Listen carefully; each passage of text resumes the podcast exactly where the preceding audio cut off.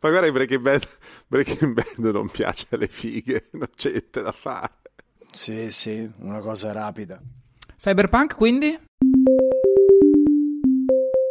Bentornati a un'altra incredibile puntata di Joypad, cioè corri! Salta! E spara!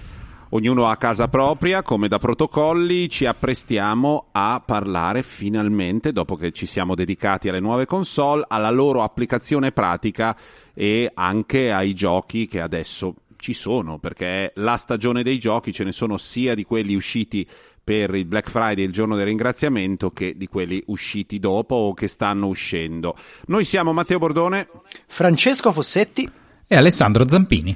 Allora, iniziamo dal primo argomento, eh, cioè ritorniamo a bomba sulle nuove console e ci chiediamo come ci siamo trovati. Eh, parto io dicendo che, come capita sempre, tendo a non accendere più la vecchia, faccio tutto sulla nuova. Ci siamo salutati, l'altra sera ho fatto una partita a Tekken, va bene, eh, quindi ho acceso la vecchia perché ho un controller solo di là.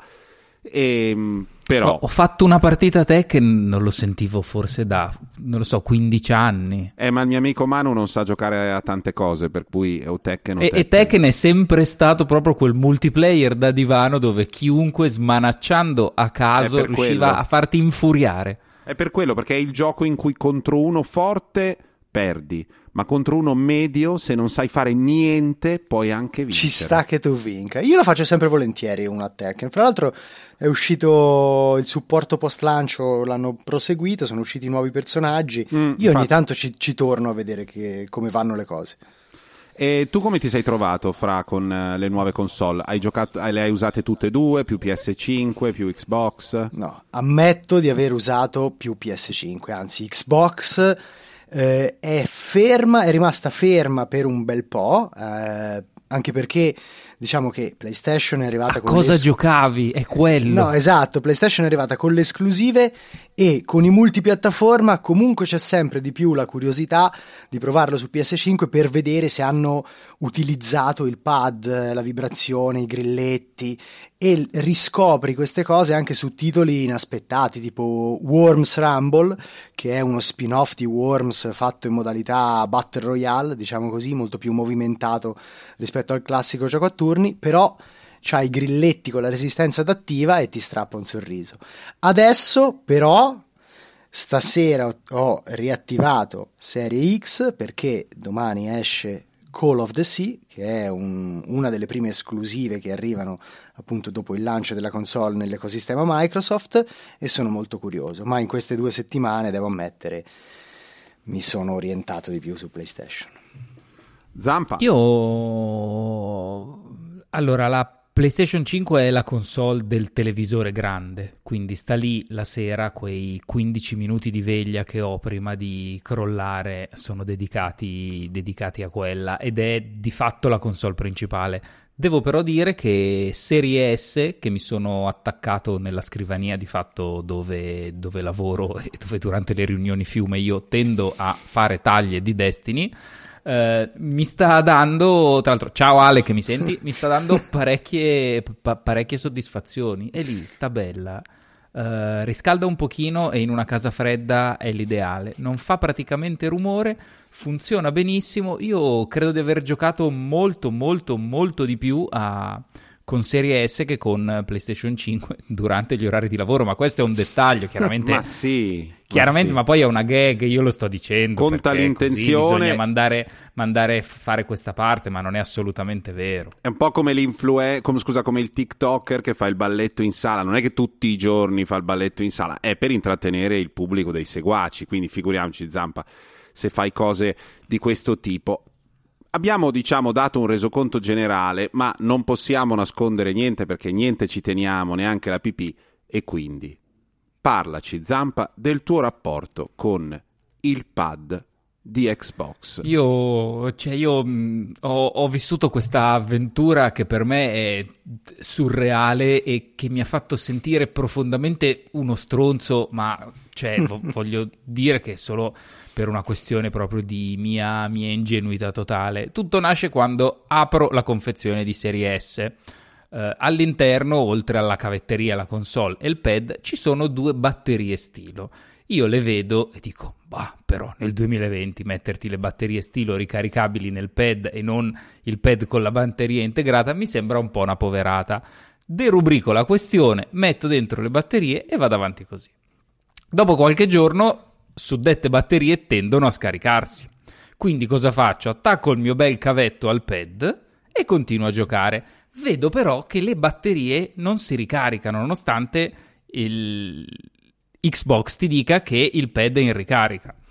Una volta va così, un altro giorno così. Lo tengo attaccato tutta la notte fino a che dopo che scrivo in diverse chat la gente chiedendo come mai eh, il mio pad non si ricaricasse se fosse un problema comune, mi dicono: Ma sei scemo? Guarda che non sono batterie ricaricabili. Per avere il pad con le batterie ricaricabili devi comprare un accrocchietto che costa altri 20 euro. E io per una buona decina di giorni ho ricaricato due alcaline assolutamente normali, non avendo alcun effetto, rischiando probabilmente di dar fuoco a me e alla casa, però cioè, mannaggia il cazzo, ma può essere davvero possibile che nel 2020 tu mi stai dando un pad che non è ricaricabile? Cioè, p- per design della console, tu mi stai oh, dando una cosa che è col cavo sta andando col cavo perché se io non mi compro delle batterie ricaricabili che tra parentesi non posso neanche ricaricare direttamente dentro, devo ricaricarle a parte se non col loro affare, io devo giocare solo col cavo. Eh, io, no, è, cioè, Zampa, Zampa è rimasto uno stronzo perché penso che siamo nel 2020 non nel 2005.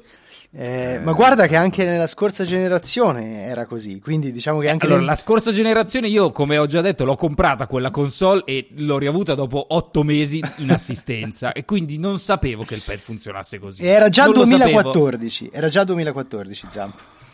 Cioè, sono... Cioè, ci sta provando in tutti i modi a infastidirmi. Spesso ci riesce, a volte no, però mi sembra davvero una cosa fuori dal mondo. Ma poi tutte le aziende del mondo si stanno almeno rivestendo con un po' di attenzione all'ambiente, un po' di pratiche non mh, creare non totalmente oggetti che vengono nuclearizzati dopo un utilizzo. E tu puoi farmi un pad che funziona a batterie è alcaline. però, però, è, però, è, un momento bellissimo questo cioè questa presa di coscienza. Noi che diciamo sì però Microsoft sempre con questi ragionamenti da ingegneri che fanno ste robe da ingegneri poi cambiano tutto, questa estetica asciutta, la Dieter Rams, niente di troppo, less is more, siamo tutti contenti. Niente, l'ingegnere, l'ingegner Stevens ce l'ha fatta anche stavolta, scrivere questa mail interna dicendo no, per quanto riguarda la questione delle batterie, ho pensato che la soluzione migliore sia questa, anche perché così il pad ha un costo al pezzo molto inferiore, non mettiamo le batterie dentro e poi comunque è comodo l'oggetto, il ricarico va bene, lo trovo affidabile e non c'è uno eh, vestito un po' eh, da fighetto di New York, con i pantaloni col cavallo, come si dice, con la, l'acqua in casa e le scarpe di Gucci, che, che, che, gli dica no, è una merda, non si può fare, ma no perché io le ragioni te, non si può fare, è una merda, e va via sbattendo la porta. Non c'è quella cioè, figura nessu- lì nessuno in Microsoft ha avuto una PlayStation 4 o anche una PlayStation 3 per dire cazzo, ma questi qui hanno messo addirittura la batteria dentro il pad, devi solo collegare il cavetto. E no. l'ingegnere da dietro. Sì, ma se il resto del controller è perfettamente integro, rischi di doverlo buttare per decadimento naturale della batteria dopo un certo numero di cicli. Eh, questo sarebbe uno spreco potenziale. Guarda, lo, lo, dicevano anche, lo, dicevano anche, degli iPhone che avevano la batteria non sostituibile, che questo ne avrebbe chiaramente decretato la fine, perché chi è che rischia di, dover, di voler cambiare un telefono così bizzarro quando con il Nokia 9900 vai a sapere cos'era. Poteva solo spendere 40 euro per prendere una batteria e usare comunque quella merda del Symbian questo è stato il nostro primo Vabbè. blocco. È facile che se c'è un indicatore di incazzatura adesso cali un pochino. Siamo sempre noi siamo sempre Joypad cioè corri. Salta. E spara dobbiamo parlare di una cosa di cui una mazza so e quindi pendo dalle orecchie direi di Zampa perché parliamo di Oculus Quest 2. Esatto. Te lo sei mm, comprato questo... Zampa? No, però l'ho provato per un paio di, ah. di settimane e è possiamo definirla un'altra nuova generazione che parte, oltre sì. a quella delle console, console classiche E Oculus Quest è eh, uno dei visori di Oculus che adesso è, è Facebook. Porca, un, altro, secondo... no? un altro di quei bestioni che uno dice non comprare delle cose che ci interessano, non fare come Microsoft con Skype. E invece, prego. Eh, vero, però. Eh, però sta allora, andando io... bene. Esatto, e soprattutto piuttosto che lasciarle a quel mostro no, certo. subumano di Palmer Lucky, io, cioè, va bene Va, va, bene Sì, beh, no, Palmer Lucky è stato, per chi non lo sapesse, il fondatore, di, l'inventore dell'Oculus che poi si è rivelato essere una persona un, un mostro no, una pers- cioè, no ma mostro. non un mostro ma una persona assolutamente inadatta al livello di Guarda popolarità e di, e di rilevanza eh... Ha speso, se non ricordo male, milioni di dollari per fare campagna pro Trump al primo mandato. Eh, sì, ma non, cosa, ma non, è una cosa, in notizie... assoluto, sai, metà America eh, l'ha fatta. No, no, cioè... aspetta, ma lui lo faceva n- nella maniera in cui lo faceva la Russia, cioè mettendo in giro notizie, notizie false, meme che prendevano in giro eh, Clinton e cose così. Secondo me non è Rommel ma è uno scemo integrale no, vabbè, che certo. è diventato molto ricco certo. e molto importante e quindi poi l'effetto è un po' quello della sanità nella regione Lombardia, ecco, quindi non va bene, ecco. E, no, ma ecco. ti ho interrotto, come, sta, come va allora, e quali le tue impressioni? Quest, Oculus Quest fa uh, forse una sola cosa diversa da tutti gli altri visori anche molto più potenti ed è quella di togliere tutto, togliere i cavi e rendere di fatto il visore una, una piattaforma uh, che non ha bisogno d'altro, non ha bisogno di un PC al quale collegarsi, non ha bisogno della PlayStation uh, se hai il visore di, di Sony e lo fa, lo fa molto bene in realtà perché per quanto possa sembrare una cavolata, il perdere i fili cambia radicalmente l'esperienza d'utilizzo. Non ah, solo eh, nel momento in cui tu effettivamente lo stai usando, ma anche solo per l'idea di volerlo usare, perché così sai che la prendi da dov'è, da un cassetto, te lo infili in testa e dopo tre secondi stai facendo qualcosa. Con PlayStation, uh, col visore di Sony, per esempio, io comunque ho usato molto e sempre mi piace l'idea di dover attaccare l'accrocchio, 14 cavi eh, e riuscire a farlo funzionare al primo tentativo mi ferma quasi sì. quasi tutte le volte. C'è da dire Zampa che stai prendendo due estremi veramente opposti, nel senso che davvero PSVR è diventato dopo due anni inutilizzabile perché sono 16 componenti da attaccare alla PlayStation. Eh, c'è una via intermedia che è quella di Oculus Rift S che ha un solo cavo, lo attacchi alla porta del PCI del PC, chiaro, ti serve Vero. Però serve un PC. PC. esatto, ti serve un PC e anche abbastanza costoso. Però comunque sia, già lì loro avevano delineato un'esperienza utente veramente molto più piacevole, molto più accessibile. No, su quello, quello non c'è dubbio però uh, per qualcuno uh, spiegare uh, effettivamente come muoversi in un ambiente di realtà virtuale sì. è, è, difficilissimo ancor più in un podcast. Oculus Quest 2 è però se qualcuno vuole fare un tentativo, vuole provare qualcosa, probabilmente il modo, il modo migliore, sia perché comunque anche a livello, a livello, tecnico il suo lo fa e in sì. maniera più che dignitosa, ha uno spazio sufficiente per poter installare direttamente le, i giochi e le applicazioni direttamente nel visore, la qualità del, degli LCD, dei monitor che è passata da OLED a LCD, eh, una risoluzione mi sembra intorno all'equivalente di un Full HD è eh, più che buona, i controller sono precisissimi e fighi da usare. Sono gli stessi uh, di Rift e sono esattamente, uno dei, è, è dei controller qualità... migliori de, per la realtà virtuale, a parte quelli di, di, Valve, che sono insomma forse anche un po' più... Eh, hanno un po' più di funzioni, ma costano anche molto molto di più, quindi il rapporto qualità-prezzo è sicuramente a favore di quelli di Oculus. Esatto, l'interfaccia all'interno è tutto sommato semplice da usare, di fatto non è né più né meno che un ambiente virtuale con una specie di store online che si collega direttamente allo store di Oculus via Facebook. Si gioca, si fanno esperienze per dire cose semplici come può essere guardarsi un video su YouTube in 360 o uh, Google Earth e farsi un giro in questo periodo di lockdown. Ha alcuni giochi che sono una bomba clamorosa tipo Beat Saber, mi Bellissimo. sembra, che è una cosa a metà tra uh, un'Accademia Jedi e un gioco musicale dove tu... Uh, è presente Fruit Ninja dove dovevi yes. rompere col dito. Qui devi. Uh, I due controller sono come fossero due spade laser e devi uh, rompere dei cubi che arrivano verso di te con una direzione che ti dicono loro, facendolo a musica. tempo di musica ma è una, è una bomba clamorosa, cioè Ascolta, da giocarci è una cosa pazzesca. Zampa, hai... Mh, mm, eh, hai trovato insomma diversi giochi ai quali sei tornato per il gusto del gioco o sei sempre stato nel mondo del gusto dell'esperienza? Perché io devo dire che personalmente con PlayStation VR non sono mai riuscito a passare al gusto del gioco.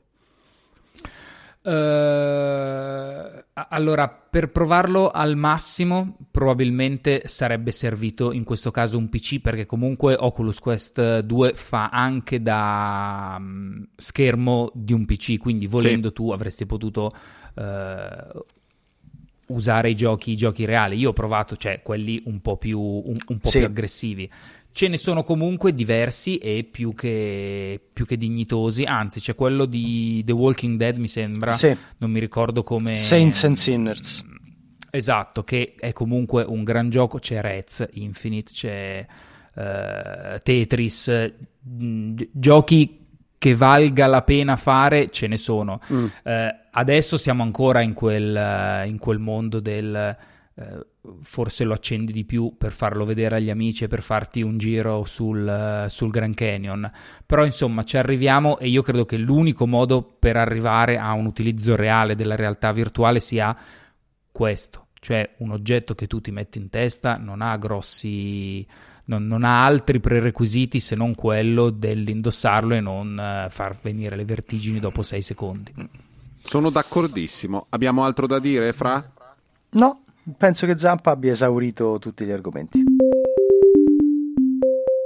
Bene, siamo arrivati al momento in cui si parla di unni, si parla di bastonate, cose del genere. Siamo sempre Joypad, cioè corri, salta e spara. Abbiamo giocato tutti Assassin's Creed Valhalla? Sì. Io poco, ho giocato di più a Immortals Phoenix Rising.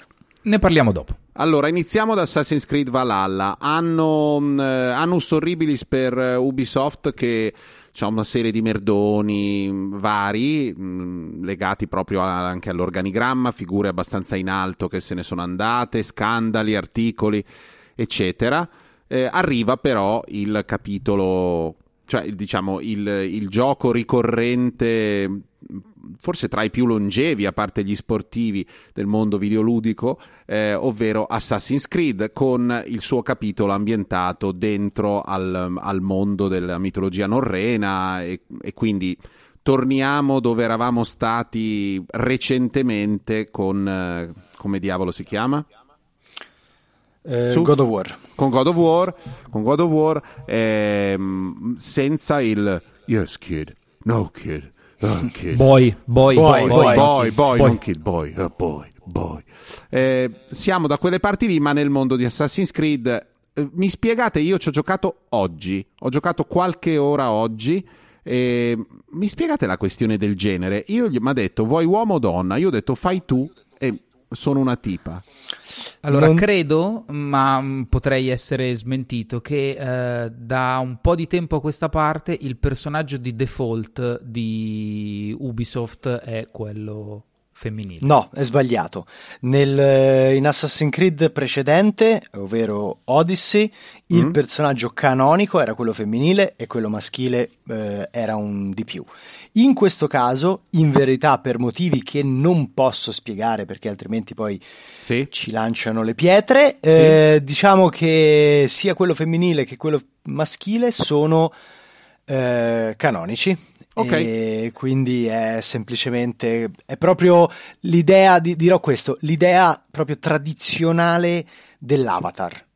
Benissimo. Ecco. Non, non, non svegliamo altro eh, mi chiedo se il gioco abbia, oltre a tutte le cose eh, insomma, classiche, tipiche di questo gioco, insomma, t- tutto gli appostamenti, gli, insomma, tutto qua, tutto quello che, che, sappiamo di Assassin's Creed, ci abbiamo giocato centomila volte, non so quante ore ho fatto nella mia vita di Assassin's Creed, in tutte le epoche, tutti i luoghi, e quindi è un, luo- è un posto dove si torna e si conosce quasi tutto, sono delle varianti, non ho ancora capito se ci sia anche qui quella fase che a me piace molto, ma è avanti nel gioco, in cui decidere cosa fare è divertente e poi nella realizzazione delle missioni c'è quasi un senso di balletto classico, cioè che sei diventato talmente bravo e hai talmente tante capacità che la parte di combattimento è un po' impegnativa nel caso di nemici particolari, ma normalmente sei diventato proprio uno della, della setta degli assassini e non ti vedono e fai numeri e voli. C'è anche qui, Zampa? Sì, sì nonostante il sistema di combattimento sia forse un po' più evoluto degli altri, è comunque tendenzialmente un gioco semplice mm. da affrontare. Anche a livelli di difficoltà più elevati, non è che cambia il sistema di combattimento, cambia di solito la quantità di vita che hai tu e, ti, e, e i danni che ti infliggono. Quindi mh, rimane sempre il se sei bravo, volendo, ne puoi menare 14 senza farti senza farti sfiorare, vedendo anche poi quale ramo di abilità vai, vai a fare. C'è anche da dire che gli Assassin's Creed non sono mai particolarmente, cioè difficilmente uno ci investe 20, 30, 40 ore ogni anno per apprezzare le sfumature del sistema di combattimento. Sì. Lo fa per altri motivi, quello è una cosa che Uh, cioè, se ne vende 10 milioni di copie con i sistemi di combattimento che ha avuto nel passato, figurati con questo che è già un po' più, più, rifinito, un po' più carrozzato degli altri. Zampa, sì, ma non, te non complessivamente c'è non c'è, scusa, Com- dicevo, non c'è in alcuni episodi ci sono state situazioni in cui tu veramente premevi il tasto magico e da solo cominciavi a, volte, a, volteggiare uccidendo gente. Qua ho visto nelle ore che ho fatto di combattimento che ci metti un, un po' più di impegno, in, ti rendi conto che le migliorie alle tue capacità hanno un senso, le usi e quindi per adesso mi sembra che la difficoltà rispetto alle Beh, mie da... capacità, che sono quelle di uno sfigato assoluto, sia giusto un passo avanti, tutto corretto, l'ho trovato molto equilibrato. Scusa Fossa, ti ho interrotto, riprendi. No, chiedevo se a Zampa è piaciuto, perché io ho sentito anche tante persone che si erano un po' allontanate dal dal brand che non avevano apprezzato la deriva degli ultimi capitoli che mi hanno detto che invece questo è ben scritto, ha dei bei personaggi, l'approfondimento storico è ben fatto e soprattutto non è troppo diluito come invece era quello scorso, che era quello nell'antica Grecia. Mm. Ecco, sì, mm, è praticamente vero, vero tutto. Io in uh, Odyssey ho giocato forse una cinquantina di ore e come in Hollow Knight credo di aver fatto le prime, le prime tre cose. Aveva anche quell'impostazione da open world che io fatico davvero a digerire, che è quella tieniti tutto l'universo, vai dove minchia ti pare, io non faccio, non faccio niente, ti lascio andare. Io in quelle robe lì tendo, tendo, a perdermi, anche perché se vedo tre indicatori sulla mappa che lampeggiano e so che se faccio quella missione li, tolgo, io li faccio. Quindi eh, finisce che sono stato in un fazzoletto di terra per 14 ore e sono a livello 50 quando la trama va avanti a livello, a livello 5. Questo è in realtà un po' più contenuto, un po' più, un po' più diretto e secondo me funziona. Ti dirò, non è che ci sia questo... Questa differenza. Se qualcuno ti dice Odyssey l'ho odiato, Valhalla lo amo alla follia, insomma, diciamo che sono due versioni della stessa idea di gioco, certo. non è che sono Mario e Demon Soul. E invece c'è un altro titolo Ubisoft che secondo me va applaudito, perché per me è la sorpresa di quest'autunno. Ulla. Sono, ci ho giocato anch'io e non sono così avanti per poterlo... Uh, cioè per arrivare a questo livello d'amore, però mi sta divertendo parecchio. Ecco, mm. mi sembra proprio un gioco divertente. Bravo, è quello il punto. Stiamo parlando ovviamente di Immortals Phoenix Rising. Se qualcuno è un po' addentro al mondo dei videogiochi, la potrebbe averlo sentito come Gods and Monsters, che è il il nome con cui è stato presentato, poi hanno deciso di chiam- cambiargli faccia.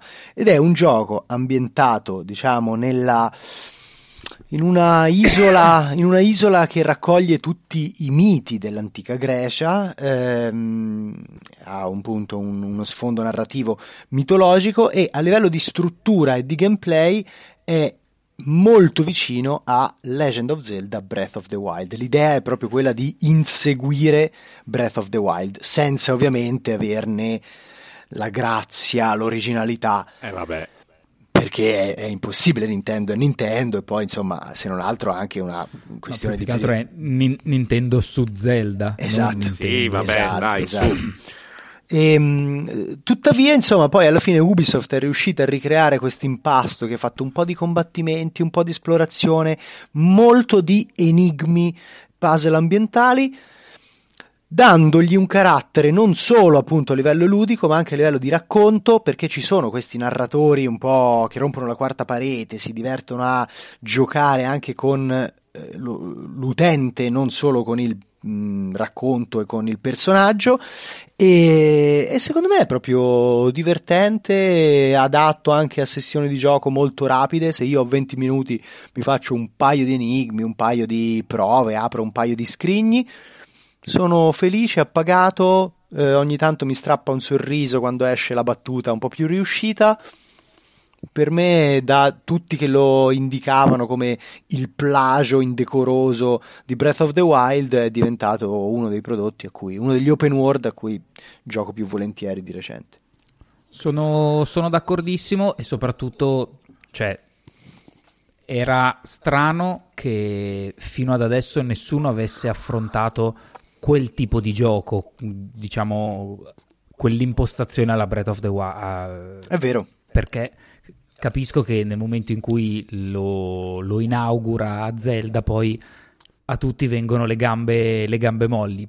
Però sia mai che adesso si inizi un po' più a sfruttare quelle, quelle, quelle potenzialità. Non è che tutti debba, non è che debbano essere tutti i Roberti Saviani dei, di quel tipo di gioco. Eh. Va bene anche essere qualcos'altro. Devo dire che quest'anno abbiamo anche appunto il gioco di cui abbiamo parlato prima, ovvero Assassin's Creed Valhalla, è il gioco postumo del, mm, del, del creatore cacciato per, per, comportamento inappropriato e molestie, eccetera, e, e, e insomma tutto quanto. Hey, it's Kaylee Cuoco for Priceline. Ready to go to your happy place for a happy price? Well, why didn't you say so? Just download the Priceline app right now and save up to 60% on hotels. So, whether it's Cousin Kevin's Kazoo concert in Kansas City, go Kevin, or Becky's Bachelorette Bash in Bermuda, you never have to miss a trip ever again. So, download the Priceline app today. Your savings are waiting. Go to your happy place for a happy price. Go to your happy price, Priceline. In assoluto è capitato recentemente per mille ragioni Ubisoft secondo me un, capita che sia nell'occhio, nell'occhio, del ciclone ma non, non trovo che, ne, che, se lo meriti nel senso che è un editore al quale siamo sempre affezionati e, e dal quale ci aspettiamo sempre molto più rispetto ad altri sviluppatori ed editori che invece se la marciano fregandosene alla stragrande. Ubisoft è, è uno degli editori che prende il, il toro per le corna cioè loro, eh, Sony con Naughty Dog, Rockstar, sono quelli che gli argomenti di cui si parla nei romanzi, negli articoli di giornale, nei saggi, li mettono nei videogiochi con più coraggio e mi viene da tifare per Ubisoft in questa fase, in questo loro anno complicato. Quindi bene che adesso vedremo se questo capitolo di Valhalla eh, convince tutti, mm, che non l'abbiamo ancora finito, e ve lo diremo poi, tanto sono tutti, capi- insomma, apriamo e poi chiudiamo più avanti, e Immortals Phoenix Rising toccherà farlo anche a me. Devi, sì, sì, sì, Devi. Siamo sempre noi, siamo quelli di Joypad, cioè corri, salta e spara. Bravi, Ma bravi. io mi pi- impegno- piacete mi- anche in versione così un po' eh, profonda e, e guerra fredda, ne parliamo tra poco. Parliamo di un po' di giochi in questo blocco. e, mh, dei primi non so nulla e sono Devil May Cry 5 e Dirt 5. Cos'è che ne dovevamo dire? Una roba Allora, veloce. il- una roba rapidissima. Il primo è l'edizione per le nuove. Parlo di Devil May Cry per le nuove console di, di un gioco uscito un anno fa, un anno e mezzo fa. Sì, un anno e mezzo. eh, Che comunque era un gran gioco. È un. Co- Come si chiamano? Stylish Combat Game. Stylish Sono quei- action. Stylish action. Stylish- sono quei giochi super zanza dove tu devi menare e lo devi fare in maniera figa perché quello, oltre a darti soddisfazione, ti fa fare più punti.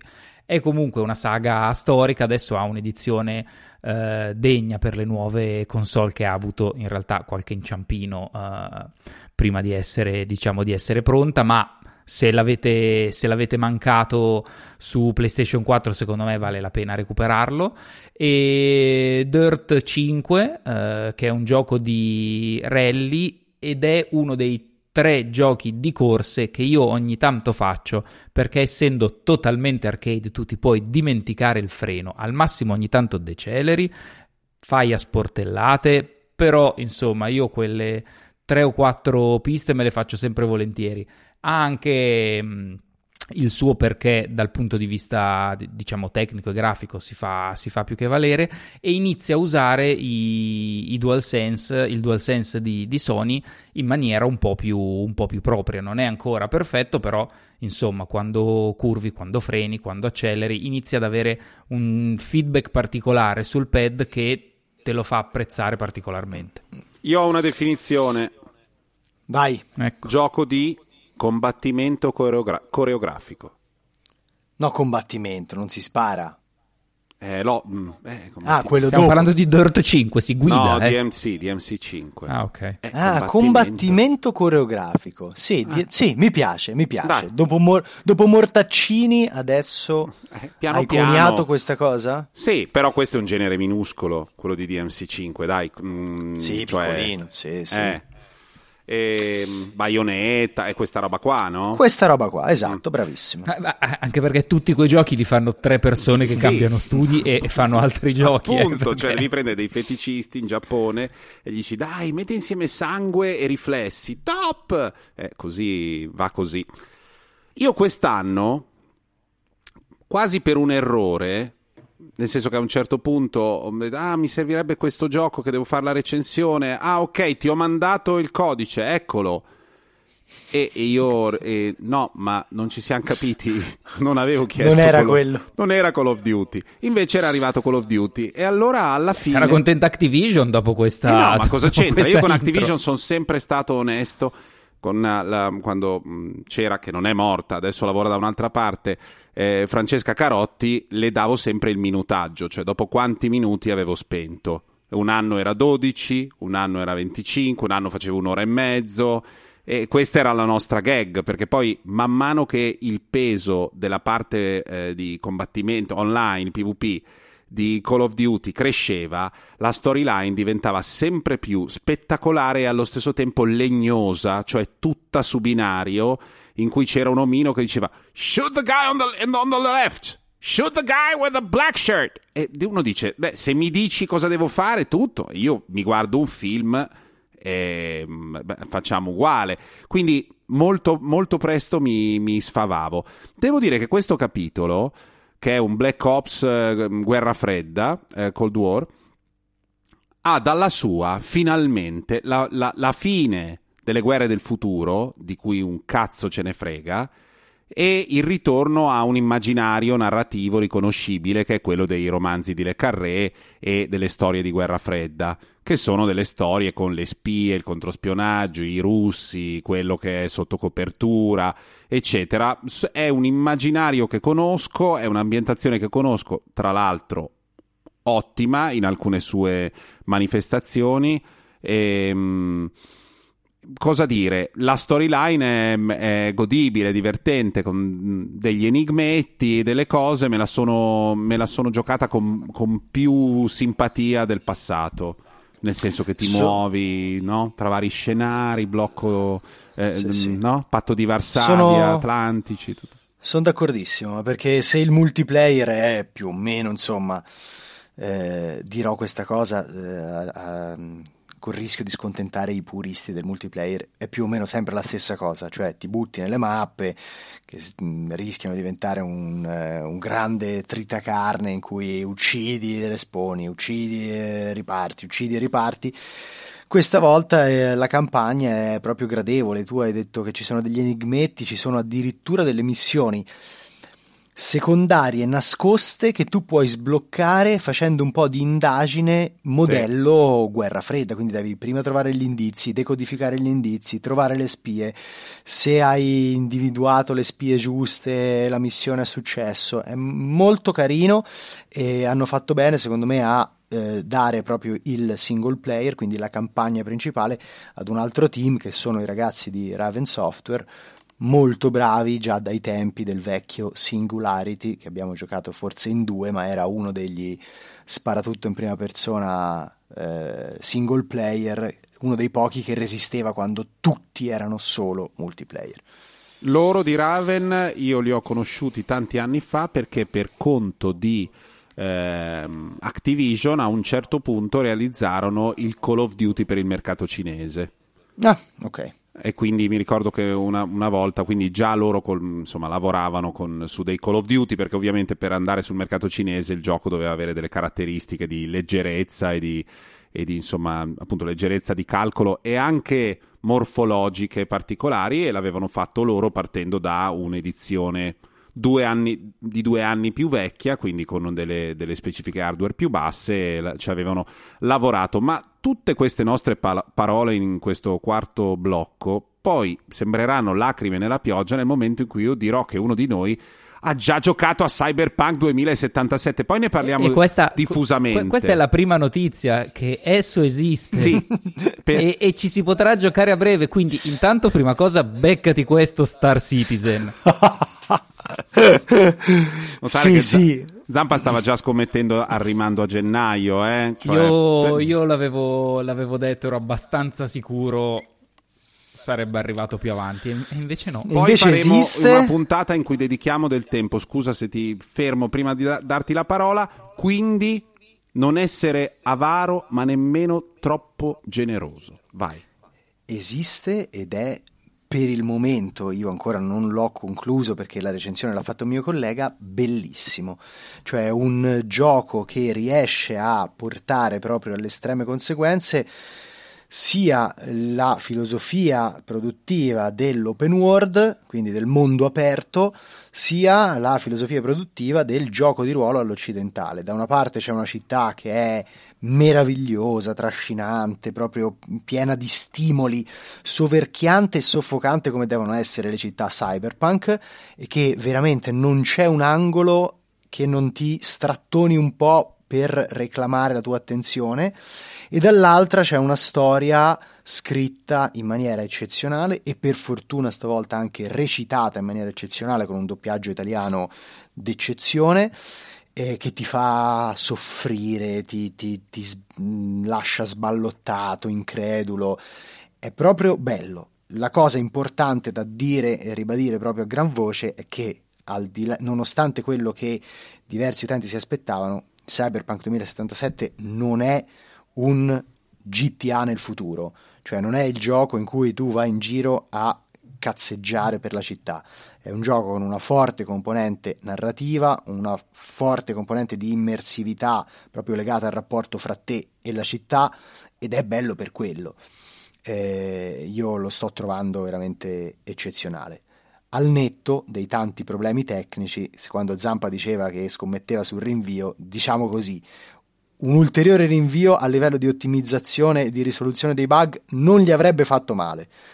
Però ce lo giochiamo anche un po' sporco per i primi mesi, diciamo così. Usciranno molte patch. E già al day one se ne prevede una di oltre 50-70 meg, giga, una cosa del genere. Co- Con, con il gioco che pesa 90. Sì, sì, esatto. Eh vabbè, eh, un po'- sono un po' tamugni, sono polacchi, non possiamo avere tutto da tutti. State ascoltando Joypad, cioè corri? Salta. E spara. Siamo arrivati all'argomento a piacere e si comincia come sempre da Alessandro Zampini, prego. Io parlo di Reigns Beyond, eh, l'ho scelto solo perché sta su Apple Arcade e volevo dire a Bordone che ha sbagliato, cioè se proprio doveva esserci un mese in cui eh, lui non doveva disdire l'abbonamento tra The Pathless e questo era, era proprio Allora devo questo. riabbonarmi. Ma secondo me sì, giochi a questi e poi se vuoi rimolli. Che palle. È forse la terza o quarta versione di fatto di Ah, ma è Reigns. Reigns. Bello Reigns. Reigns, certo. Esatto, l'ultima è stata quella di Game of Thrones e per chi non lo conoscesse di fatto è come se fosse un gestionale ma con lo spirito di Tinder dietro. Tu hai dei mazzi di carte, ogni, ogni carta ha a sua volta una scelta. Eh, queste scelte eh, vanno a incidere su quattro, quattro indicatori che devono essere sempre mantenuti a un certo livello perché se uno arriva o troppo in alto o troppo in basso si muore. Eh, e eh, ha un sacco, un sacco di, di- diciamo, di mazzi, quindi di storie possibili, di ramificazioni possibili. Il gioco viene portato avanti dall'idea del cercare di scoprire quante più cose possibili o arrivare in fondo alla, alla trama in uno dei 100.000 modi possibili. Eh, Beyond in questo caso ha più un'ambientazione in stile, mi viene da dire Doctor Who. Eh, vai nello spazio, hai la tua astronave, recuperi il gruppo che, che poi ti segue, vai a visitare i pianeti. È sempre la stessa dinamica, è lo stesso tipo di gioco, però io lo trovo un passatempo, un passatempo perfetto anche per una partita rapidissima, funziona bene, è scritto bene, sempre molto divertente, ha un'ironia, ha un'ironia pungente e questo funziona esattamente come funziona agli altri. Forse prova a fare delle cose diverse rispetto agli altri, cerca di mettere qualche meccanica in più, qualche variazione in più, a volte è riuscita, a volte no, però ci si gioca sempre volentieri. Per quanto mi riguarda, racconto rapidamente un'esperienza che non mi aspettavo di dover fare perché l'altro giorno ero nella chat con eh, i miei amici e a un certo punto uno, attento alle cose di stile, di moda e al pisello, ha detto sono in coda per vedere, eh, per fare il videogioco di Balenciaga. E io dico, eh? C'è il videogioco di Balenciaga? Ma in che senso? Eh, vai qua. Allora, mi dà un link, io ciacco, mi si apre una pagina e dice, sei in coda per giocare. 658. Ma come 600? Perché ovviamente eh, insomma, è, è un game as, serv- as a service, però molto piccolo, un, eh, è un game as a server, uno solo probabilmente, da qualche parte nel centro di Milano, per cui o da qualche parte, e il risultato è che eh, ho aspettato un quarto d'ora e poi sono partito e mi ha dato la sensazione che ti danno quelle, quelle cose di arte contemporanea quando a volte ti dicono ma questa è una cosa divertente, questo è un divertissement dell'artista e non fa mai ridere. Cioè, spostato di contesto, quel- il linguaggio del videogioco assume un, un ruolo che prescinde dalla qualità dell'oggetto. Quindi, ah, il, videogio- il videogioco di Balenciaga era in prima persona, cammini dentro a delle architetture molto squadrate, ma molto squadrate di quelle che proprio le pareti sono dei lamierini, di negozi, gallerie, cose del genere, dove della gente visibilmente disperata indossa i vestiti di Balenciaga. E tu gli passi vicino e questi ti guardano proprio come dire ancora 5 minuti e poi lascio questa valle di lacrime perché lo stile dei modelli a volte è questo adesso quindi siamo ben oltre ben oltre il pradismo cioè proprio quelle cose non la modella annoiata dalla vita bellissima no quella proprio che è sul ponte che si sta butta quella con addosso dei vestiti con il punto di vista che si muove come forse ai tempi di Castle Wolfenstein. Tutto ma brutto in un modo impressionante. E sapete qual è la Quindi un, un gioventù ribelle che ce l'ha ma fatta, ma ha che mi ha, bene. cosa che mi ha colpito di più è che nessuno se ne lamentava. Cioè, ovviamente non era per un pubblico che fosse interessato a quella roba, la gente andava lì, lì vedeva la collezione nuova di Balenciaga ed era felice di quello. Però, come il rap nelle pubblicità dei sofficini, mi ha fatto venire un po' i brividi. Ma eh, era tipo, che so, di Pietro su Second Life. Eh, un po', un po', un po' zampa, un po' quella cosa lì. Tra l'altro, prima di lasciarti andare, non so se mh, ci avete fatto caso, ma questo è stato l'anno in cui sono tornate le code su internet. Sì. Cioè, se tu vai sul sito dei, per comprare la PlayStation, per il bonus della bicicletta, cioè non- il fatto che si sia tornati ad avere la coda su internet e non solo per accedere a World of Warcraft, non so se sia un, un pro o un contro di questo, di questo Così periodo. tutti devono provare quello che provavano i giocatori quando, Sì, quando dovevano entrare- accedere a Diablo. Arrivare a Orgrimmar e sentire solo bestemmie in italiano. Va bene, tocca a me e io eh, suggerisco Haven, che è un eh, gioco sviluppato dal team che aveva fatto Fury. Eh, un- quel- il titolo precedente era un action game con visuale isometrica, tutto fatto di boss fight che si dovevano affrontare anche un po' a ritmo di musica, con una musica molto trascinante, ecco, diciamo così. Questo invece è un'avventura eh, molto particolare, ambientata su un pianeta alieno che alterna esplorazione di questo pianeta e combattimenti su questo pianeta con la quotidianità a volte desolante e opprimente di una coppia eh, che rappresenta appunto i protagonisti de- del gioco che di giorno va un po' in giro, cerca di liberare eh, le creature dalla corruzione che le avvolge e di sera poi si ritira nel nido domestico e deve affrontare forse qualcosa di peggiore di quello che c'è fuori, ma appunto anche le solitudini, la vita di coppia che non sempre insomma va come preventivato e quindi è un titolo che eh, è basato proprio sugli opposti, dentro, fuori, esplorazione invece eh, focalità su se stessi, un'est- ha un'estetica molto particolare eh, e un ritmo di progressione molto particolare. Lo suggerisco, è una- un, un esperimento stravagante ma delicato e alla fin fine riuscito. Haven che vuol dire rifugio ed è alla base dell'errore di traduzione paradiso fiscale, Mm. perché di paradisi non ce ne sono mai stati, erano rifugi fiscali. Avete sentito la ventitreesima punta incredibile, eh? siamo arrivati alla ventitreesima e la tigna è tutta di zampa. la ventitreesima puntata di Joypad, cioè corri, La fatica che ho fatto per fare queste 23 puntate. corri Salta, dicevo, eh. sal- salta, E spara. Senti con che è, con che gravitas e spara. Mm, E abbiamo fatto anche questa. Mm.